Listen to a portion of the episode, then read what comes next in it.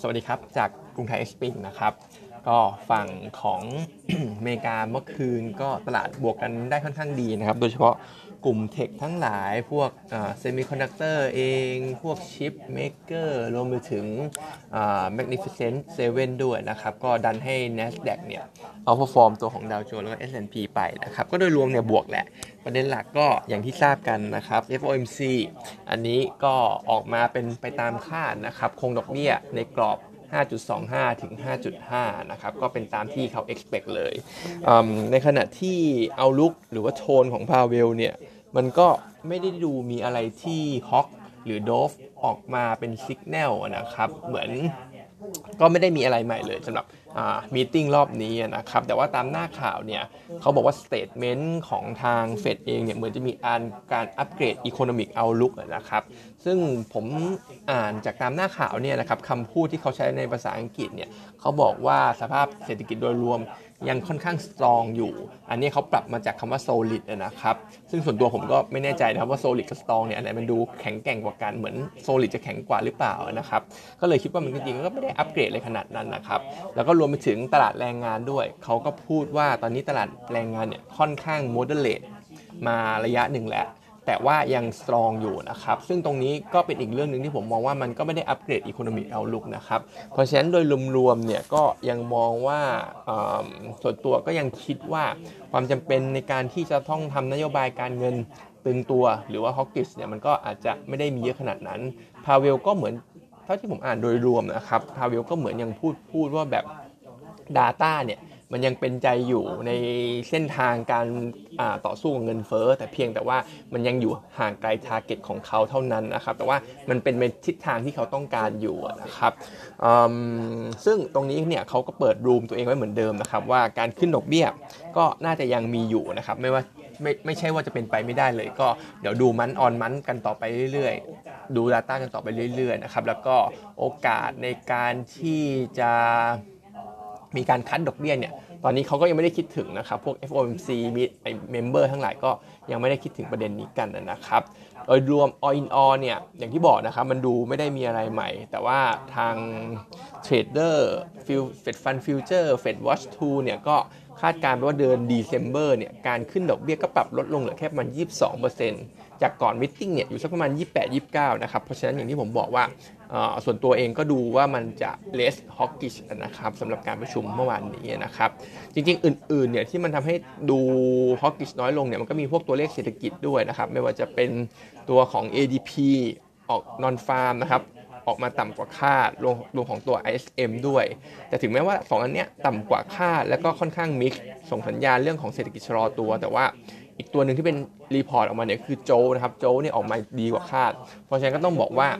ก็ยังเป็นอะไรที่ค่อนข้าง mix อยู่สำหรับตัวเลขเศรษฐกิจ แล้วก็อาจจะผันผวนอยู่นะสำหรับตลาดเราอาจจะอิงตัวใดตัวหนึ่งไม่ได้ขนาดนั้นนะครับ อีกเรื่องหนึ่งที่เอาเลยนะ support support ความ hawkish น้อยลงเนี่ยก็อาจจะเป็นเรื่องของการออกบอลของสหรัฐเขานะครับที่ก็ตัวเลขเมื่อวานออกมาก็น่าจะเป็นไปตามที่ ที่คิดคิดกันนะครับว่าจะออกมาต่ำกว่าคาดการณ์ไว้ตอนแรกจาก 8 0 0แสนกว่า8 0 0แสนกว่าเหรียญลงเหลือประมาณ 7 0 0แสนกว่าเหรียญนะครับตรงนี้ก็เลยทำให้ตลาดเนี่ยค่อนข้าง upbeat ได้สำหรับเมื่อวานนี้นะครับอื่นๆ ฝั่งของอเมริกาเนี่ยก็จะมี Apple เดี๋ยวเขาจะประกาศงบ ปิดตลาดของอเมริกาวันนี้ก็คือคืนวันนี้แหละ เดี๋ยวประกาศงบนะครับ ซึ่งเขาคิดว่ารายได้ก็จะหดตัวลงเป็น quarter ที่ 4 ติดต่อกัน เพราะฉะนั้นไอ้หุ้น related กับ Apple ในไทยเราทั้งหลาย Com7 SPVI ที่เล่น event iPhone จบแล้วเนี่ยก็อย่าเพิ่งไปยุ่งกับมันนะครับ แล้วก็จะมีหุ้นเครื่องสำอาง Estee Lauder อะไรพวกนี้นะครับเมื่อวานติดลบ 20%เป็น record เป็น record loss ภายในวันของเขาเลยนะครับ ซึ่งที่มันลบเยอะเนี่ยเพราะว่าเขาให้ guidance หรือว่า full year earning เนี่ยที่เหมือนจะปรับลดลงนะครับ เพราะฉะนั้น relate กับพวกความสวยความงามทั้งหลายในบ้านเราเนี่ยก็อาจจะต้องอระวังเรื่องของกำลังซื้ออะไรต่างๆ ไว้ด้วย เพราะไอ้ Estee Lauder เนี่ยเขาก็กังวลเกี่ยวกับปัญหาเรื่องของสงครามที่มันปะทุขึ้นมาอาจจะกระทบต่อกำลังซื้อนะครับ เพราะฉะนั้นเราก็อาจจะต้องมีเขาเรียก caution ไว้นิดนึงสำหรับตัวไอเครื่องไอความสวยความงามทั้งหลายในบ้านเรานะครับ ส่วนตลาดบ้านเราเองเนี่ยฝรั่งก็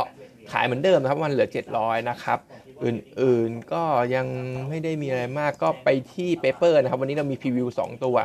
ตัวแรกก่อนที่ไม่ค่อยดีนะครับ เป็นไทยฟู้ดกรุ๊ปนะครับ หรือว่า TFG เรา preview quarter สามเนี่ย น่าจะพลิกมาเป็นขาดทุนนะครับ 330 ล้านบาท จาก quarter สามจาก Q on Q year on year เนี่ย ที่ทำกำไรได้ในช่วงที่ผ่านมา แต่ตอนนี้น่าจะเป็นขาดทุนแล้ว ปัญหาหลักยังเป็นเรื่องเดิมเลยหนีไม่พ้นก็คือเรื่องของราคาหมู ค่อนข้างตกต่ำแล้วก็ยังใช้สต็อกของต้นทุนวัตถุดิบ ราคาแพงอยู่พวกข้าวโพดอะไรพวกนี้นะครับถึงแม้ว่าปัจจุบันเนี่ยสปอตเนี่ยราคาจะลงมาแล้วก็ตามนะครับทีนี้มองไปควอเตอร์สก็ยังไม่ได้มีอะไรฟื้นนะครับ จริง ๆ ไม่ได้เฉพาะแค่ตัว TFG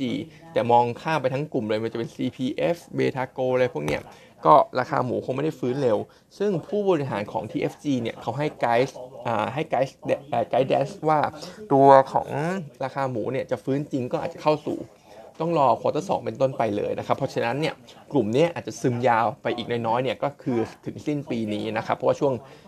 ตอนนี้ก็มีกินจงกินเจที่ผ่านมาด้วย เพราะฉะนั้นเนี่ยราคาหมูมันก็ไม่ได้ฟื้นมากนะครับเนื้อไก่ด้วยเช่นกันเพราะ2ราคานี้ก็เป็นเทรนเดียวกันนะครับ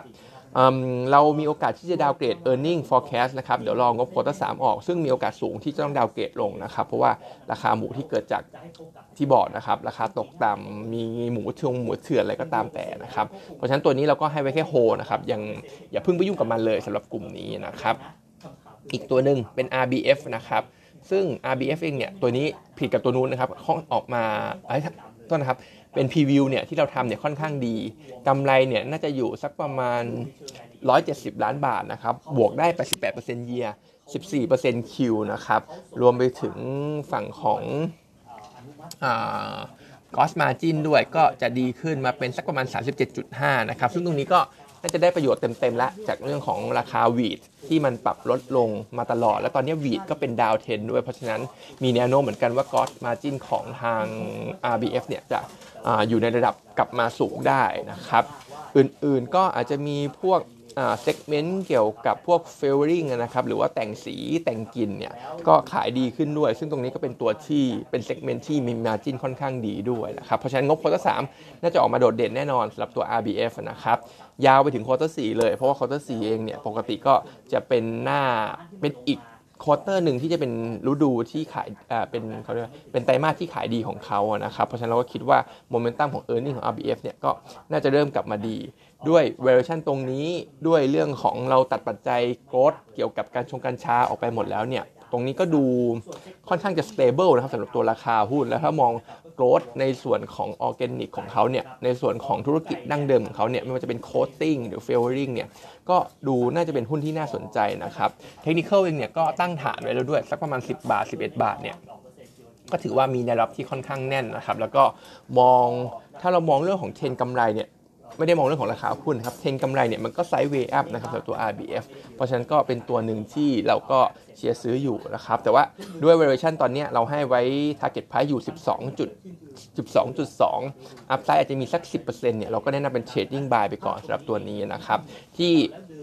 ราคาเป้าหมายต่ำหน่อยเนี่ยก็อาจจะเป็นเพราะเรื่องของ bond yield ด้วยที่มันเด้งขึ้นมานะครับเพราะฉะนั้นก็มองเป็น trading buy ละกันสำหรับตัว RBF นะครับ target 12.2 นะครับ